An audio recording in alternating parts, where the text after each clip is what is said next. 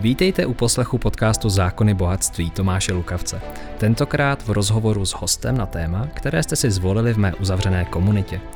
Tato stopáž pochází z živého vstupu na facebookové stránce Zákony bohatství. Doufám proto, že i přes horší kvalitu stopáže v ní naleznete poklady, které jinde nenajdete. Jestli už nás vidíte a slyšíte, tak vás zdravíme v tomto rozhovoru s Romanem Šmuclerem. Dobrý den. A e, vy víte, že to je u nás neformální diváci, víte, že to u mě probíhá trošičku jinak než třeba v nějaké televizi, že si nehrajeme na velká studia a tak dále, prostě jsme normální takový nějaký. A tady uh, se budeme bavit dneska o tématech, které vás zajímají, nebo respektive já jsem to udělal netradiční. Vybral jsem několik fotek, které obletěly svět posledních mm-hmm. 10-20 letech. A e, Romana tady mám dneska od toho, že to budeme společně komentovat, vyjadřovat se k tomu a zároveň budeme tak jako mluvit o všech různých tématech, které jsou aktuální, které se mm. nás dotýkají, které teďka hýbají s těmi našimi životama, jo. A e, vy můžete psát komentáře, můžete s náma debatovat, takže pište to, co si myslíte vy. Nemusíte s náma vždycky souhlasit, já budu rád, když nebudete vždycky souhlasit, protože my se s Romanem budeme prát o vaše právo nesouhlasit. Vidějte to samý, obzvlášť teda v budoucích letech se to bude hodit, že jo? Ta cenzura, Romane, jaký to sledujete asi. No. Tak se nám vrátil trošku socík, včetně cenzury a, a je třeba trošku jako, aby ty, ty lidi, co šířejí ty dezinformace, tak aby ty lidi, co vidí na všechno odpověď. Já miluji, jak ta Evropská unie udělala tu to centrum, kde mají na té filozofické fakultě, vědí tu pravdu hmm. na jakoukoliv otázku. A je to vlastně něco jako Delfská věštírna, že to je, myslím, i moderátor Moravec, že když nevíte, jak něco je, tak jdete za Moravcem a on vám hmm. řekne, jaká je pravda. Jaká je pravda, no. a to, to je dobrý, že my jsme teď jako nevěděli, kde je pravda, a teď už to víme. Teď to víme, no. Vždycky jsme mysleli, že to je pandořina skřínka, tak to není, tak to je pan Moravec a další. A, ale já mě to uklidňuje svým způsobem, že víme, kde hledat. Protože víte co, když máte... Je dobrý, že prostě ty věci jsou jasné, že prostě je někdo, kdo, kdo, se nemýlí a kdo má v věcech úplně jasno. A to je takový klid a my ostatní tápem a, a oni nám vždycky jako třeba řeknou, jak to je. Tak, tak, tak. Takže to, jsme, to, to, to, to je uklidňující pro některé z nás. Uvidíme, co to bude dělat v příštích letech. A já něco řeknu ve stručnosti o vás, teda z té Wikipedie. Mm, Roman Schmutzler eh, je český eh, zubní lékař, stomatochirurg. Hmm. Souhlasíš? A kejvejte, jestli to souhlasí. Tak, to je to pravda. Specialista na laserovou a estetickou medicínu. My tady dneska nemáme toho pana Moravce, tak to musíte všechno odsouhlasit vy, jestli to je pravda. Je to pravda. Je to pravda. Vysokoškolský pedagog, Určitě. Podnik, podnikatel. Ještě pořád. Ještě pořád. Moderátor. To už asi míň poslední dobou, ale řekněme, že ano. Kdysi. Že ano. Scenárista. Eh, všem dlouho žádný scénář nenapsal, tak naposledy před 20 lety asi nejvýraznější scénář je tabu. Jo. A pak ještě od roku 2017 jste prezident České stomatologické komory. To jsem pořád. To jste pořád. Manželka Libuše. To bylo. To bylo. To se změnilo. Na Ivu Šmuclerovou. Teďka, Iva teďka, teďka to je to jinak. Manželka je Iva. Iva, ano, to tady na Wikipedii zaktualizovali.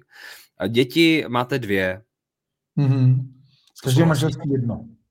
Tak, takže eh, já vás tady vítám, eh, Romane, děkuji moc za to, že jste si udělal čas, že jste tady s námi. Eh, vy jste hlasovali diváci v uzavřené anketě na Facebooku Zákony bohatství. Vy jste Romana označili už kdysi, kdysi dávno, ale mě trvalo, než jsem se k němu dostal. Takže, takže tak. A No, jdeme, jdeme rovnou na to. Než se do toho pustíme, tak dejte odběr na tomto YouTube kanále, pokud se tady poprvé. Samozřejmě budeme rádi, když budete sdílet tyto naše moudra, aby se třeba dostali právě k, k těm věštičům pravdy, aby jsme se dozvěděli, kde jsme se zmílili s Romanem všude.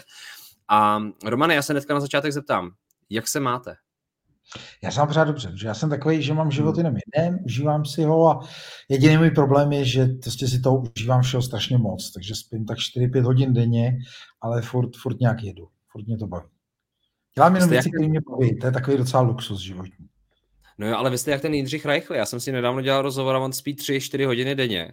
A nemyslíte, že tak někdy jako skolabujete, jako že to, že to je udržitelné? Já vím jako doktor, že to není dobře a mně se to nějak přihodilo v tom covidu, protože to bylo psychiatricky náročný období, kdy, kdy prostě ty média, jsem teďka psal nějaký článek v Xantypě, že se nám i všem snížilo IQ a tak dále, protože ty média do nás jedou a vytvářejí stres a návyk na další věci a snaží se z nás udělat závisláky, takový jako hmm. mediální feťáky, tak, um, tak v té chvíli jsem naskočil, já jsem třeba měl nějakou absurditu, že jsem jeden čas měl stiho, mám takový to nesmyslný číslo, kolik je pozitivně testovaných a v tom začátku oni ho aktualizovali ve dvě v noci, tak já jsem se jako naučil se vždycky, jsem spal a vždycky každý den jsem se zbudil, až bych měl budík. Říkal jsem, že jsou dvě hodiny, aha, tak se jdu podívat, kolik toho je. To byl taky takový duben, květen 2020. A, a prostě mi nějak tak jako vlezli do spánku uh, se wow. všema těma věcma. Takže já musím říct, že ačkoliv jsem si ten svět PR hodně vymyslel a, a hodně o tom vím, tak, um, tak tady se mi jako pomstili. Takže jsem se stal takovým krásným cílem. Ale zase mě to hodně jako zlepšilo život řadě věcí, že já jsem třeba i za komunistů sledoval každý den půl hodiny televizní noviny a v tom covidu jsem tak asi po dvou měsících už nemohl. Takže já jsem třeba neviděl televizní zpravodajství od myslím, dubna 2020. A pak jsem postupně vypínal další a další média. A zjistil jsem, kolik hodin denně jsem získal. Oni všichni říkali, si toho stíháš tolik v životě. A já to teďka stíhám ještě o hodně víc, eh, protože díky těm jako médiím, jak na mě zautočili, tak je za A méně sleduju a za B méně spím. takže, takže samý výhody. Děkuju. Hmm. Je, takže, takže vám nechybí teďka ta televize, média, takový ty zpravodajství, jo? Nemáte třeba takový to nutkání někdy se podívat na těch 30 minut slavných?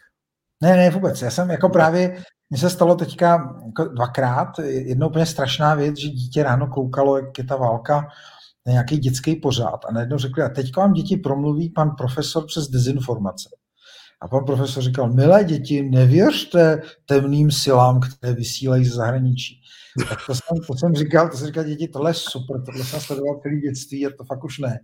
A uh, pak, jsem, pak jsem jako úplně náhodou před pár dny dítě přepínalo večer a viděl jsem z nějaký spravodajský relace, myslím, že to bylo Nova, asi tři minuty, hmm. sestříhaný záběry emotivní z války, do toho muzika, prostě takový ten jasný emotivní faul, kdy, kdy to zpravodajství vůbec nedává žádný zprávy. Já ne, že bych byl bez informací, já, já, já jako dezinformátor čerpám jako za komunistů z amerických dezinformačních centrál, čili každý den hmm. sleduju Wall Street Journal, sleduju, sleduju New York Times, dávám z toho věci na Facebook a vlastně nejvíc, co mě kritizovala třeba česká televize a jiní lidi, bylo za příspěvky, které nebyly nic jiného než New York Times a Wall Street Journal i v době covidu, jenom protože je to za, to, za tím paywallem, tak jsem třeba tu hlavní myšlenku vždycky napsal česky, že jsem samozřejmě věděl, že ty lidi většinou nemají předplatný, ale takže, takže nějak, pro mě se to vrátilo v tom, že pořád jako naslouchám, jako byl dřív z Ameriky, teď čtu New York Times a tam i s tou válkou nějak třeba jako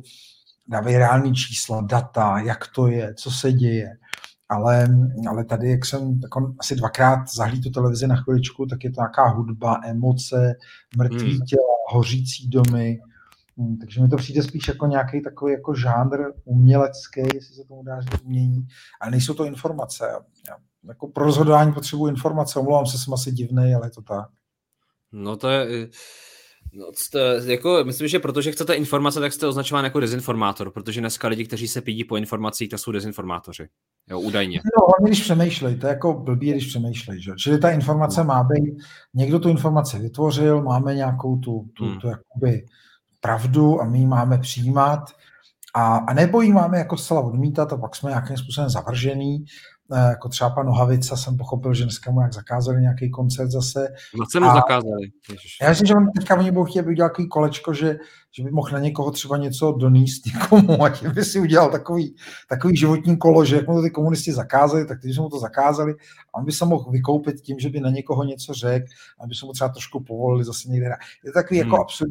Eh, mně to přijde jako já, spoustu těch lidí, co třeba v tom covidu mluvili, tak já, já vím, že to lidi zjevně nevzdělaní Čili mě, mě, mě jako mučí, když vidím, že, že, že oni tu věc třeba nepochopí do hloubky, že, že si nestudují k tomu ty data. Mě úplně fascinovalo v tom covidu, ta věda se vyvíjela, já jsem taky třeba spoustě věcí věřil, co pak se ukázalo, že jinak věda je prostě věc procesu. Ale úplně mě fascinovalo, jak spousta lidí, kteří jako byli za experty, já jsem říkal, a znáš tuhle tu teďka zásadní studii? Neznal. Čet si tohle to nečet. Jo? Že vlastně furt jenom takový jako žvanění dokola prázdných věcí a stejný to bylo za těch komunistů, kdy, kdy, kdy vlastně třeba spousta lidí nám říkala marxismus, leninismus a já jsem si to třeba přečet toho Lenina a říkal jsem, hele, ten Lenin proč říká tohle? A říká, já to nečet. Jo, já jenom, já jenom jako vím, že mám říkat, že ten Lenin je dobrý. Já si říkám, takhle ty dopisy třeba té Naděždě Krupský, co tomu říkáš? Co napsal ten Lenin tý svý jako milence. A on, jaká Krupská? čili, čili, čili, tak trošku se to jako vrátilo, že máme řadu lidí, který, který jsou hodně jako po povrchu a když mají pocit, že, že, že po povrchu plujou po té řece a že to nese někam jako dobře ten proud, tak se snaží jako potom proudu jet, ale já, já nechci eh, se na nějak vytahovat, ale prostě vím, že tenhle ten proud vás vždycky dostane na nějaký shooter a potopíte se a, hmm. a spousta lidí, já jsem třeba měl rád profesora Flegra, jeho spoustu prací a, a tak jsme se bavili a on mi říkal, jak vlastně zachraňujete národ a, a jestli si dneska někdo vzpomene na profesora Flegra, že jo. Já myslím, že tak tři měsíce už nikde nebyl a jen tak nikde nebude, takže, takže já si jako nemyslím, já si jako nemyslím, že plout po proudu je, je cesta. Hmm. Pan Flagger je velmi aktivní stále na Twitteru, tam jako jo, ale běželo takový to meme Facebookem, eh, tak tam pan Flagger sedí a eh, v rámci konfliktu tam říká, takže už mě do televize nepozvete. Eh, je to takové, samozřejmě to vždycky mění podle těch témat, ale víte co, ono je zajímavé to, co říkáte, protože my troš, teďka narážíme na tu cenzuru, o které se debatuje ve společnosti. Já jsem teda také její odpůrce, protože si nemyslím, že je to cesta, už jenom proto, že eh, třeba mnohdy i víc upozorníte na některé informace, které třeba chcete potřít. Jo. Jasně. A a, a to je jako proto asi ten Mein Kampf, nebo jak to, to nechali prostě, že jo, to se pořád tiskne. Ať se to lidi přečtou a pochopí, že to je srač, jo, sračka. Já jsem jo, ať, to, ať se to prostě přečtou, že jo, jo. A já si nemyslím, že je ta cesta jako zakázat to, protože to, ale měl jsem tady, já se vám přiznám... Uh... Mimochodem, že na to skočím, to, to, jako Mein Kampf, to je ještě, to je ještě o no. čáru dál, že? My se bavíme o tom, že v době toho covidu my jsme vypli vědeckou radu. Jo, my jsme měli jako, byl únor, ten covid tu začal v březnu a my jsme v únoru říkali, nejsou roušky, nejsou respirátory, bude potřeba to a to. A seděla vědecká rada všech možných odborníků, centrální mozek české medicíny, řekla, jak se to má řešit. To ministerstvo se na to do jistý míry vykašlalo. A uh, už je nesvolali. Pak, když nás vždycky jako svolali, tak nám řekli, jako teď to bude tak a tak, jestli se někdo stavíte proti nebo ne, ale nevyužilo se jakoby ta diskuze. A takže já bych, něco jiného je třeba Mein Kampf, když já taky přesně souhlasím, že bych ho nezakazoval, ale to je řekněme nějaký monolog specifického člověka.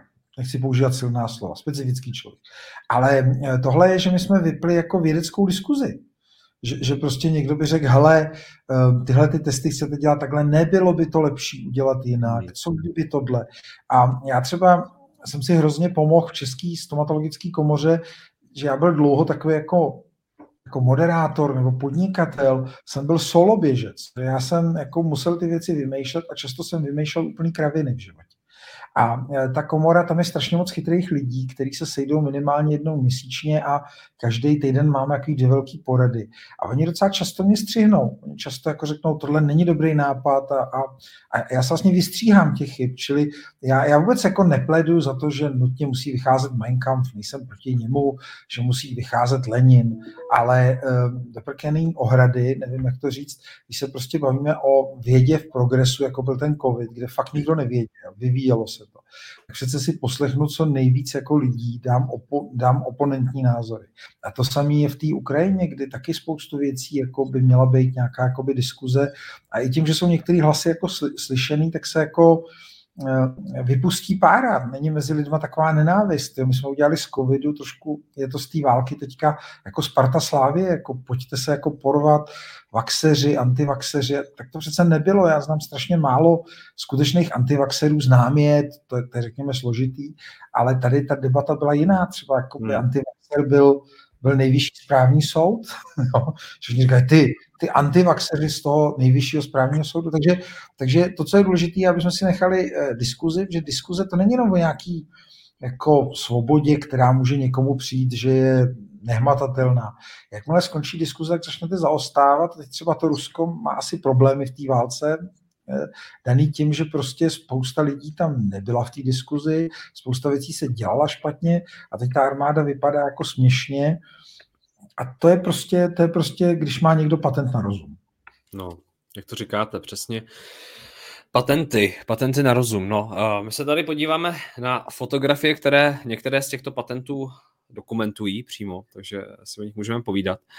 Ještě mi řekněte, Romane, když tak jako sledujete to, jak se to, jak se to vyvíjí, celá ta situace, uh, konflikt, covid, jo. mnoho lidí žilo představě, že jako tak jako se nadechneme, že přijde nějaký takový ten Mojžíš jako Václav Havel, který přiloží ruku k mikrofonu a všem se rozáří srdíčka. A ono nikde, jo, ono to nikde není a nejenom Putin, jo. Tak eh, jako myslíte si, že jsme jako národ eh, za ty, za ty dva roky, tři roky ostřílený, že už jsme probuzení, že dokážeme rozeznat, kdy ty média jako tam právě dávají tu dojemnou hudbu ala eh, Beethoven a kdy už jako je to zase naopak opravdu fakt a ta informace je nosná? Myslíte, že jsme se probrali jako, jako Češi, nebo že jsme pořád ve stejných jako spirálách a, a chodíme po ulici vyděšený jako holubičky? Já myslím, že se to podařilo jako dostat do větších extrémů, že vlastně uh, jakoby Ukrajina je covid na steroidech. Takže ty lidi, co je děsili tím covidem, tak to Ukrajinou jsou vidění třikrát tolik. A uh, pak je prostě víc a víc lidí, kteří už to nesledují nebo se snaží jít od toho, což je to lepší věc. Pak uh, znám spoustu lidí, kteří dřív byli třeba um, hodně jako třeba zapojený do stran, který teďka vládnou, tuhle chvíli sjíždějí nějaký ruský weby, sdílejí informace i třeba trošku jako bizarní, ale prostě už jako ta akce vyvolává reakci, jo. čili ty lidi, ty lidi za, začnou zacházet úplně do druhých extrémů a a pochopíte, jak to vzniká. Čili, čili tím, že to je celý taková PR mašinérie, tak se to daří pořád jako zvyšovat. Čili ty, ty lidi, co mají pocit, že jsou jakoby dobrý, že jo, takový krásný obrázek, i jsem ho sdílel na Twitteru, eh, že vlastně dneska, že jo, ta Ukrajina, to jsou vlastně ty vaxeři s spadlou rouškou, ještě očkování mají na rameni, mladí a teď říkají, když se bojí zbraní, eh, hoď jadernou zbraň na Putina. Jo? Čili takový jako je v tom jako velká nevyzrálost, je v tom nějaká snaha být v nějakém konfliktu. Myslím si, že, že by to právě naopak chtělo jako vypustit páru a potkat se v tom střelu. To teďka jako není možný. Čili ty lidi, dneska řeknete, já když, já nevím, teď mě zrovna naštval, jsem někde čet, že, že Rusové budou hnojivo a já umím dobře rusky, takže vím, že řada takzvaných Ukrajinců, kteří teďka přichází, jsou etnický rusové. Říkám, a teď jste Rus podle přízvuku, a říkají, jasně jsem Rus, ale s ukrajinským pasem, a říkám, to jako v pohodě. A, ale, ale spousta lidí, tak jak třeba šílí a má to černobílý a neví ty věci, tak třeba říká před Ukrajincema hrozný věci o Rusech a my jsou to Rusové. Jo? Čili, čili ty věci jsou, ty věci jsou jako v tom životě složitější a bych byl rád, kdyby jsme jako hloubš přemýšleli a v té době covidu já jsem jenom přejel vždycky hranici do Německa a i když se jako nejvíc šílelo v tom Německu, tak ehm, já nevím, Bayern, ta diskuze byla z více stran, snažili se hledat tu pravdu. Dneska o té válce, když se člověk u Wall Street Journal ohromně fandí Ukrajině, ale má to nějaký rácio. Tady je to opravdu jako ohromná emoce, která, eh, která to rácio jakoby ztrácí a jenom ženem tu emoci dál a dál a jako doufáme, že, že, že to skončí racionálně. Já se když bojím té věci, že, že ono to chytá tu obrácenou sinusoidu, jo? čili to jsme hodně viděli v těch rouškách, ty Češi, že jsme se jako točili mezi okamžiky, kdy, kdy lidi jako zobali té vládě z ruky a strašně se báli a okamžiky, kdy jako nic nedodržovali a jako by nám tam chyběl nějaký ten racionální střed, který pak, když jsem vyjel do Ameriky, tak byl jasný, že lidi ohrožení s něčím chodili, lidi neohrožení nechodili, lidi přemýšleli, byli ohleduplní. To tady vlastně jako chybělo, tady jako to bylo jako Sparta Slávie a pojďme se poprát, vaxeři, antivaxeři a prostě čirá emoce, žádný, žádný přemýšlení. Čili pojďme, pojďme jako zahodit ty emoce, ale já si myslím, že to tak bude třeba trvat rok, když to dobře dopadne, že teď bude nějaký nadšení, pak bude nějaká deprese a pak, pak, pak možná lidi začnou přemýšlet. Já se dostávám k fotografiím, respektive tedy obrázkům, hmm. které jsem si vybral, že se na ně společně podíváme. Teď dám na sdílet, Romane. Chvilku hmm. to bude tak, jako budeme padat jak v Inception. Budeme chvilku padat jak v Inception. Tak, teďka mě řekněte, jestli to vidíte na obrazovce. Hmm. Obrázek. Vidíte. Jo, to si pamatuju, to je z doby, tak z jo. doby kdy jsme, my jsme o té chorobě, já se některým věcem nechci smát, protože že jsem třeba na začátku taky nevěděl, jak to je. Já jsem byl jediný jako šéf zubní komory v celé EU, který řekl, že prostě budeme pracovat, protože jsem se spojil s Čínou. Číňani byli takový hodně opatrní, do dneška jsou, zavedli jsme poměrně přísné opatření, ale česká stomatologie jako jediná se nezastavila. Slováci se pod ní přidali, Britové byli zavřený měsíce a měsíce, Dánové taky, čili Čili um, v určitý fázi jsem některým těmhle věcem jako rozuměl, ale myslím si, že jsem někdy slyšel takovou teorii, že, že i válka na Ukrajině, že ten Putin a ty lidi byli jako v té izolaci, že prostě jak nám chybí ten human touch, mě třeba hrozně vadilo, jsem katolík, že jako jeden čas zakázali při těch myších si podávat ruce, to je jako, jako důležitá věc, když si tam všichni hmm. podáme ruce a teď se jako dělalo různý kejvání a tak dále. A hmm. prostě ten lidský, lidský kontakt je strašně důležitý a mě třeba jako v tom covidu vysloveně umřel táta, na covidismus, bych řekl, to znamená, že, že, že jako vyděsili, se bál se s náma potkávat. A pro ty starý lidi v izolaci je hrozný a tohle je přesně jako, jako ten obrázek, že ty lidi potřebují ten dotyk asi lepší přes igelit než žádnej, ale, ale je to hmm. prostě hrozně smutný. No a samozřejmě, když si jako uvědomíme, jak se ta infekce přenáší, že tohle celý byl vlastně nesmysl, tak je to strašně smutný, ale ale prostě musíme, musíme jako si z toho vzít poučení. Světová zdravotnická organizace na začátku říkala, že řada těchto věcí je přestřelených, že nesmíme opakovat chyby ze španělské chřipky z roku 1920 a tak dále, a tak dále, ale hmm. prostě ty média, to veřejné mínění bylo silnější a to bylo, já jsem mluvil s řadou ministrů zdravotnictví tady a z, z Evropské unie a všichni říkali, my to, Romane, víme, jak to je, ale prostě prostě ty média, to je peklo. A ten poslední lockdown, co byl, tak já jsem neposlouchal rádio v autě, protože to, bylo jako ten, ta televize, ale už se mi zdálo, jako, že je dobře, jak jsem poslouchal český rozhlas, já jsem do Budějic, no a to, to ještě nebyly žádný čísla a jenom tam si podávali jednoho profesora za druhým a a ty, jak, jak je u vás COVID? No je to docela v pohodě, zvládáme to, ale můžete vyloučit, že to nebude hrozný? No nemůžeme vyloučit. A kdyby to bylo hrozný a umírali lidi, zavřeli byste Česko? No kdyby to bylo úplně strašný, zavřeli bychom. Loupa do druhého dne bylo Česko zavřený. Jo. Čili, čili je hmm. hrozně těžký, když prostě to rozjedou v těch médiích a začnou vám klást otázky, jestli si vezmete smrt lidí jako, jako, jako na svědomí a já myslím, že by si z toho média měli vzít nějaké jako, jako velký poučení a, a já říkám, že platíme za to, že jsou média zdarma, čili, čili kdysi noviny byly vlastně docela luxus, pořádné noviny, a dneska hmm. je to tak, že ty noviny žijou přes ty kliky, ty novináři v řadě médií jsou placený podle toho, kolik lidí klikne na titulek. Často ten titulek je úplně obrácený než ten text vevnitř. A, a myslím si, že teď jsme na to zaplatili hroznou, hroznou, hroznou dáň. No. Tahle ta fotka, to když lidi vidějí, tak prostě si řeknou, no, musíme tak žít a, a ty důsledky jsou prostě hrozné. No.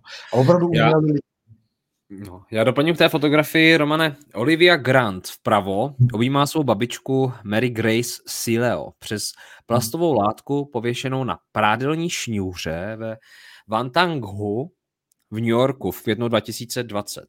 Ti dva se viděli poprvé od začátku pandemie, ti dvě. Uh, pamatuji si, jak jsem si myslel, jak emotivní pro Mary Graceovou bylo všechno, jakmile se objevily její děti a vnoučata, řekl fotograf L. Bello. V té době je několik měsíců neviděla a chtěla mít nějaký druh kontaktu. Každé dítě a vnouče skrz igelitovou folii velmi pevně a dlouho nepustili. Takže to je z roku 2020 a Schválně jenom napište i vy diváci, jak to na vás působí ta, ta fotografie třeba v zpětném rázu. Uh, budu rád, když sebe budete laskaví, uh, když budete mít uh, různé názory. A já myslím, že můžu dál. Chcete tomu ještě, mm-hmm. Romany? Ne, ne, je to, je to prostě jako dokonalá fotka, je to samo o sobě umělecký dílo, ale mělo by jako nutit přesně jako tady k zamyšlení o, o dobrých a špatných stránkách té věci. Já si pamatuju, když se ta fotka naopak jako využívala k tomu, že takhle to má být. A to, to takhle to má být, no. no.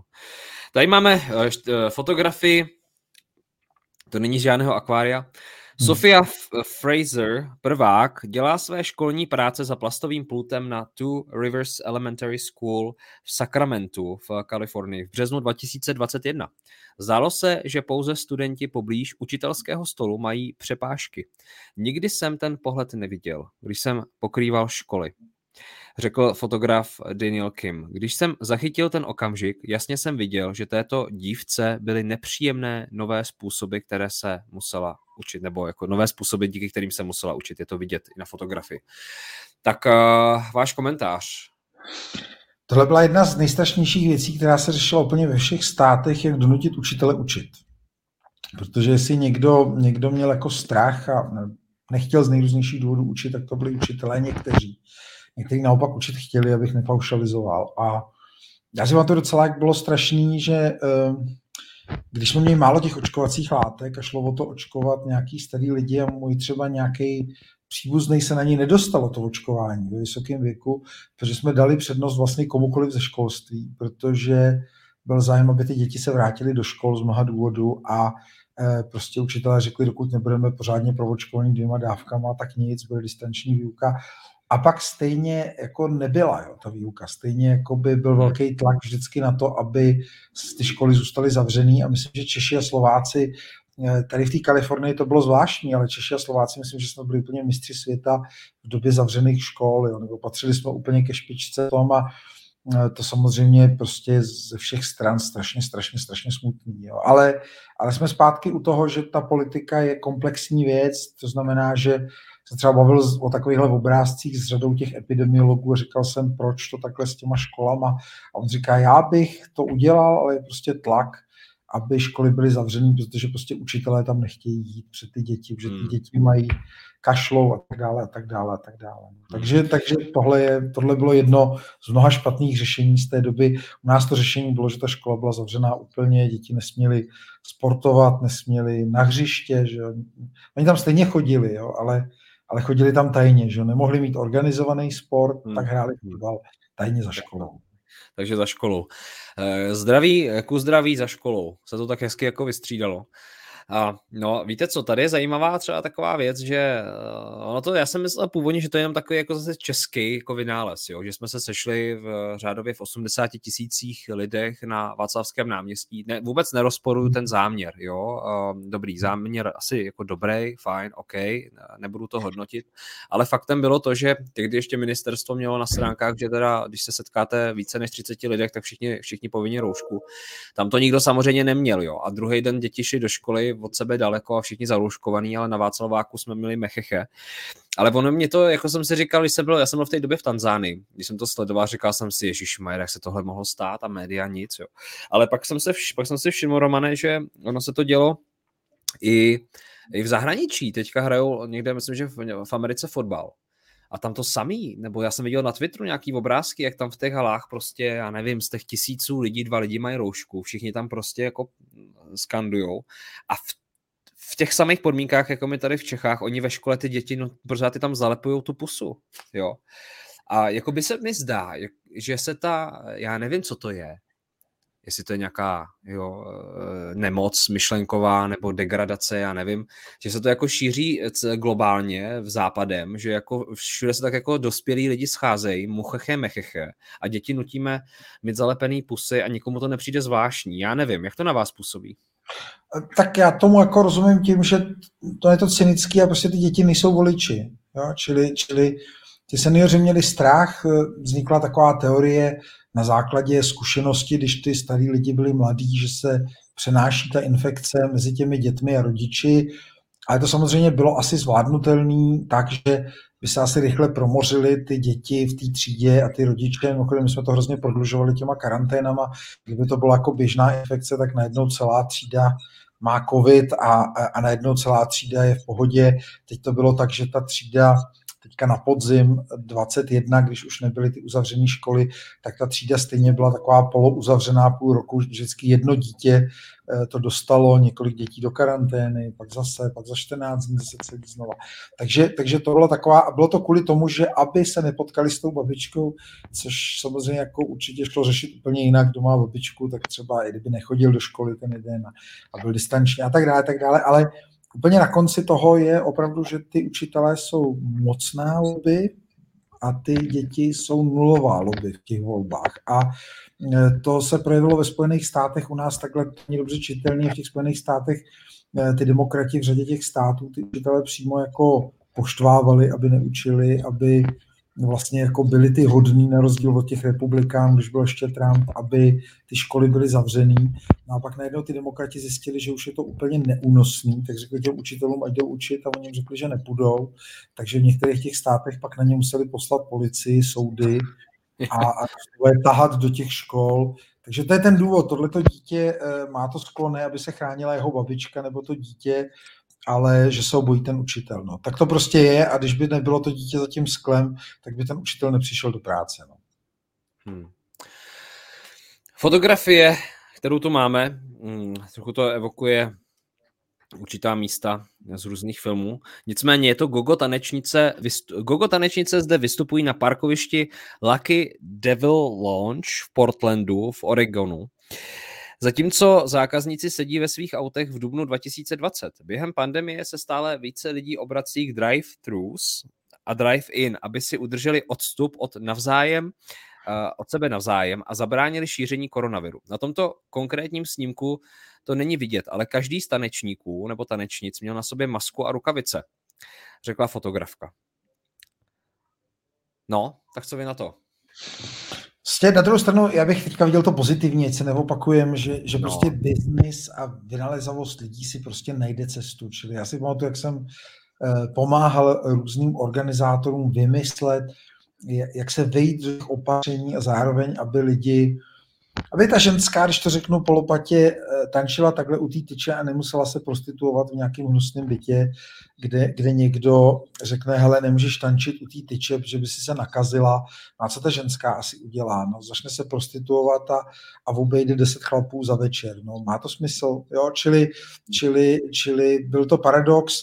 Mimochodem v Čechách, já si pamatuju, jak jsme nikdo nechápali ty, ty kinoauta ve Spojených státech, to tady nikdy nemělo jako tradici. A vlastně taky najednou to začalo existovat, že lidi prostě chtěli mít filmy, tak najednou různě v Čechách se jezdilo, jezdilo a z auta sledovat vlastně jakoby, jakoby kino a díky tomu byly nějaké tržby. A... Takže já bych to viděl jako pozitivní, že prostě ten život si najde svoji cestu a, a jestli ta ženská tančila takhle, ehm, když už teda se neživí jadernou fyzikou, tak mi to přijde lepší, než kdyby úplně byla bez peněz a nutilí se prostituovat a ještě někdo třeba zavraždil. Takže vždycky musíme domýšlet, jak to skončí, jak spousta těch jakoby vznosných věcí, že chráníme tanečnici před covidem, jak může skončit a jak ty lidi mají jiný alternativy v životě. Tak to hmm. prostě Hmm. další fotografii. Toto je uh, snímek. Lidé sedí v New Yorkském parku Domino v květnu 2020.